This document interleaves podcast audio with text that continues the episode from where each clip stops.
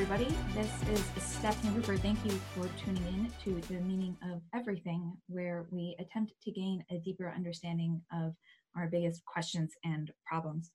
Now, today is episode 10X. It is December 20th, which is super exciting. And I am going to be talking about differences between Eastern and Western cultures, specifically as they pertain to our mental health. So, last week I had on Marie, You'll remember she was brilliant, Marie of Ovsepian. And we talked a lot about her experiences growing up in a more communal setting in the neuroscientific literature. We might call this extended cognition, what she experienced, right?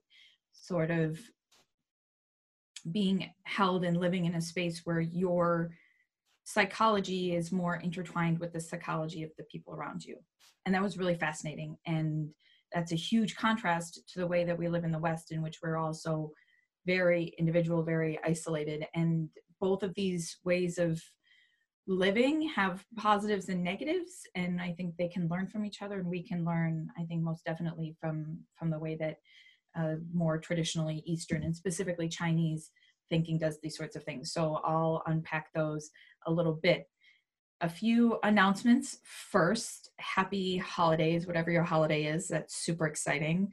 I love them. By this time, I should be home with my family in Detroit, which is really exciting. We like to put up tons and tons of lights, and I always, we have a basket of hats, and I always like to make sure that everybody is always wearing a Christmas or otherwise festive holiday themed hat. So I am very, very happy that it's the holidays. I have an exciting announcement to make. There is I have a winner from my book giveaway. Her name is Jackie Cooper. I will have already sent Jackie an email, which is really exciting. She'll get to pick a book off of my personal shelf, which I'm looking at over there. I am giving away free books uh, once a week in a drawing to people who leave reviews of the podcast because I want to thank you for the the time and effort that I know that that takes. And so I'm super about excited about that. It's ongoing. If you want to check out what list of books there are that I'm giving away, you can find that at stephanierupert.com slash book giveaway, all one word, or just basically the website in general. It's very obvious and easy how to get to things. So stephanierupert.com can meet all of your meaning of everything in various podcast related needs. Uh, so that's that's really cool. That's really exciting. If you want to do that, all you have to do is write a review of the podcast, take a snapshot of it, send it to tmoeverything at gmail.com, and then you, we will we will be all set. And other than that, all all I all I have left to do is I want to talk about the the psychological problems of living in a Western culture. So let's jump into it. First, I want to touch briefly because I think it's interesting on why exactly the East and the West ended up this way. And I will be using as comparison countries the States and China.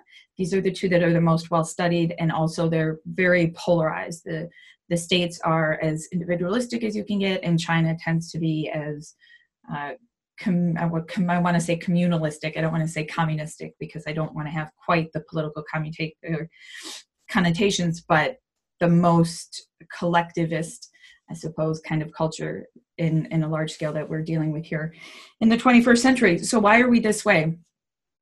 It's really interesting. I think it tends to be, historically speaking, much more common and, and more natural for humans to be a little bit more group immersed than we are here in the West.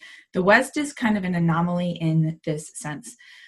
But there are political realities on both sides that have sort of pushed and polarized us in in this way.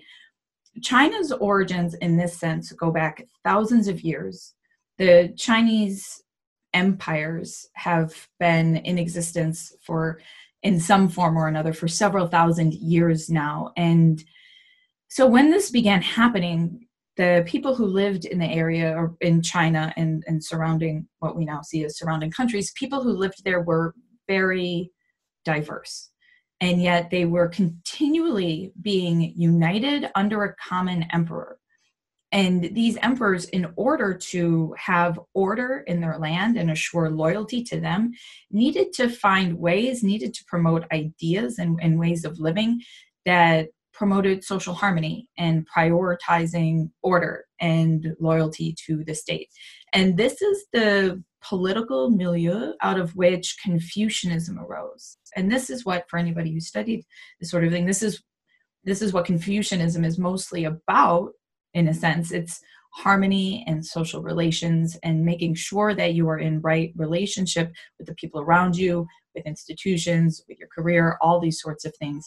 These are the ultimate ongoing goal. Now, if you listened to Monday's podcast, you'll have heard Marie talk about how many of the people she knows, and especially the women now, still to this day, in the places in which she grew up, refer to themselves in terms of their relationships. They call themselves mother or sister, friend, that sort of thing, of specific people. Because people are always def- defining themselves in terms of their relationality. And this is something that is happens in the West to be sure, but we tend to, you know, if you take a look at our social media profiles or our CVs or what have you, we'll call ourselves entrepreneurs, thinkers, philosophers, dreamers, whatever. We'll give ourselves a title, often a romanticized one at that, something that's very individualistic and constantly seeking ways to, to build up ourselves. Now, the West evolved in this way differently from the East, also because of political and economic realities.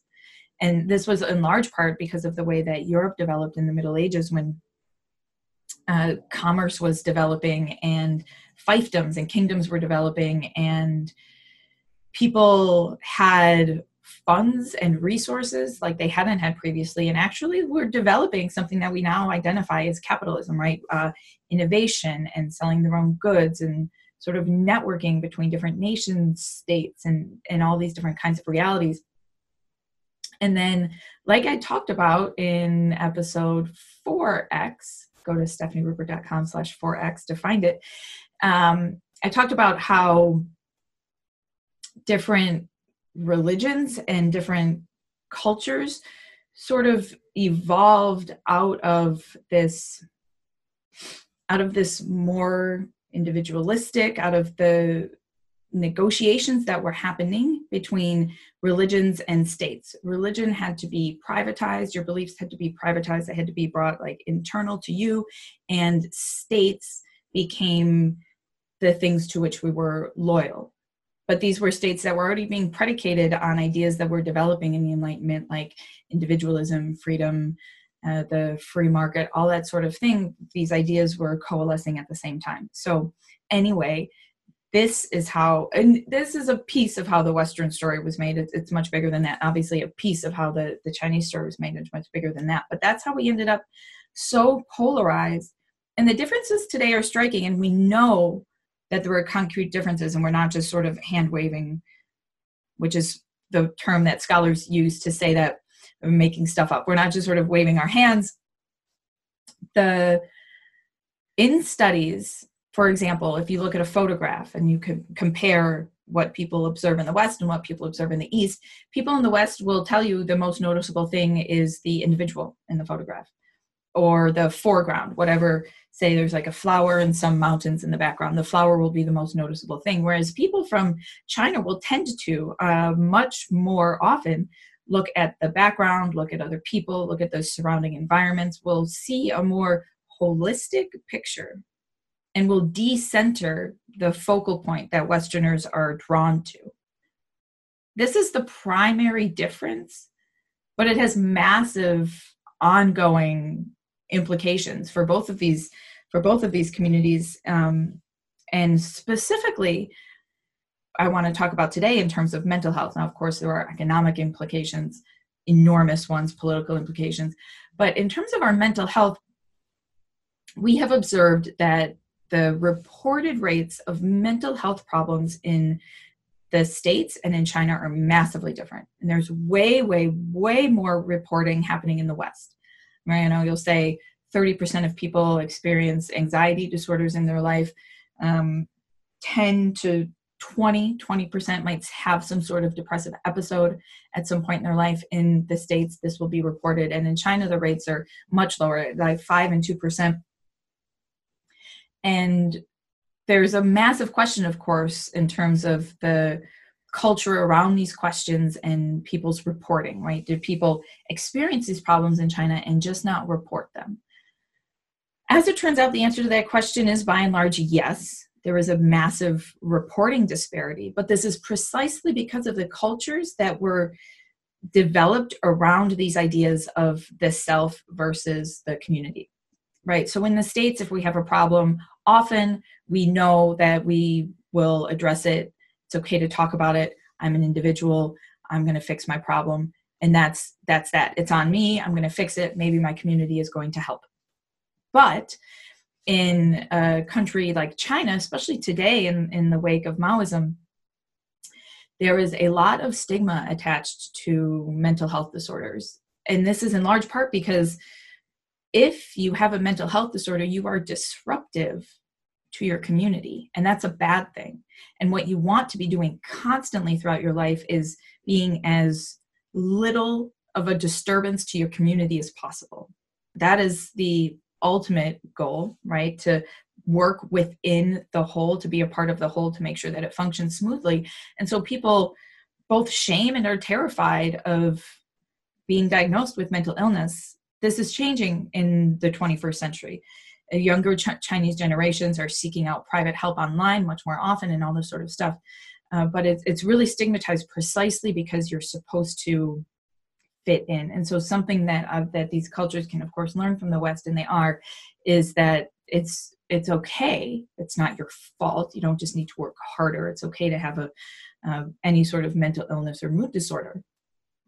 Now, the West, what can the West learn from the East? As it turns out, in studies of mental health, Americans are very interesting because we tend to be rated as the happiest culture in the world, or one of the happiest cultures in the world, and also, of course, to experience some of the highest rates of anxiety and depression. So, what gives? Right? As it turns out, the individualistic worldview does allow for extremes or for a lot of pleasure, for a lot of autonomy to seek what you want in life, generally speaking, but that comes with a really high risk of anxiety and depression because there's a lot of pressure on you personally to make yourself happy. Something that Westerners do compared to Easterners, at least far more often, is to consider emotional states to be endemic to the self or to be your problem, you're to blame. And this can be a really big problem for managing them. Often, when you're in a culture in which you see things more holistically, it's easier to look at the environmental circumstances and say, okay, these are a factor. And then if I want to change how I feel, then I can change my circumstances. Now, of course, that becomes very tricky if you're living in a community where you can't change your circumstances or changing your circumstances would be disruptive. But the mindset, generally speaking, is to look be able to look more holistically at a problem and to not like we do at the west be so wrapped up within ourselves that we don't that we don't reach out to others that we don't look at environmental causes that we tend to attribute blame to ourselves for our own situations that we tend to also we see ourselves as stable right? We don't see ourselves as consistently changing throughout time becoming new people fluctuating with our environments being really dependent on our environment psychologically which by the way we absolutely are but in the west we tend not to see this. And so as we see emotions arising out of this stable self we tend to see that they're permanent. People who are depressed in the west tend to think that they will always feel that way. And the same goes for anxiety but to a lesser extent because depression and anxiety are two phenomenologically that is experientially like they feel different. They're two different problems. But in the west we tend to let our emotions hit us and then really impact the way that we think about ourselves and often for the negative. Of course also in the west we're deeply disconnected from one another. We tend to move out of our houses early than earlier than other cultures do especially in america although that has changed in recent years. Uh, we tend to live alone we tend to wait longer before we start families we tend to focus on nuclear families to the exclusion of extended families right we usher our elderly into homes alone right? There's so much about the West where everything that you do is on your shoulders. You're to blame, you're responsible, you must build your life, and also you must sleep alone in your room, right? It's except for when people live in college dorm rooms or have siblings, people tend to live in their rooms alone, which feels very natural and, of course, normal to us, but it's actually quite an anomaly throughout the history of like the human species. So, this rabid individualism in the West does allow for greater creativity and innovation. This is why we see so much entrepreneurialism in the West. It tends to allow for these things because you are challenged to think analytically, to think independently, to think outside the box. But this comes at the cost of, of course, falling into anxiety and depression when either you're worried about making this these endeavors your life succeed or you're sad or lethargic about the possibility of not being able to do it or failing at doing it that's an enormous price now of course the price in the east is that you sacrifice often independent thinking outside of the box thinking you tend to be cultured to uh, live within a certain ideological framework. And of course, again, these things are all changing, but generally speaking, they're true. And so, probably the answer, at least so far as we can tell right now, as in most things, is to draw a little bit of wisdom from both sides and meet in the middle. Hold on to, if you live in the West, some of the creativity and initiative and passion and dreams that we have, but also learn to integrate other people in our lives so we're not so alone. So we're just have a better mood from being around people who make us feel nice. That's massively massively important. And we can also of course learn to think more holistically about our circumstances. Look more at what's going on around us focus less on our own stories you know. Sometimes I, I work with women and body image issues and self-love problems. I have been for many many years. And one of the most important things for overcoming these problems I have often found is finding something to love and to focus on and to take care of that's not yourself. You know, we often focus a lot in the West on pursuing our own dream and pursuing our own happiness, but the pressure that that puts on us almost makes it dissolve, right? And in some ways, the solution to this problem isn't to focus on our own happiness, but the happiness of others. And then satisfaction bubbles up it bubbles up from the cracks because you're simply living a productive and helpful and satisfying life. So those are a few things I've talked for about as long as I think I should have. So I will I will stop now. I think that's a really good conversation to be having around the holidays. I think a lot of us are very uh, emotionally tense for one reason or another, whether we're way up on a high or way down on a low. And So it's definitely worth reflecting on the ways that we think about ourselves, that we sit with our communities, and that we experience sadness and joy. So that's it here today for episode 10x. I next week will not be airing an episode on Christmas Eve, but will rejoin you again on Thursday. I think it's Christmas Eve. Anyway, no episode on Monday. There will be another one on Thursday and then back to a back to a normal schedule the following week.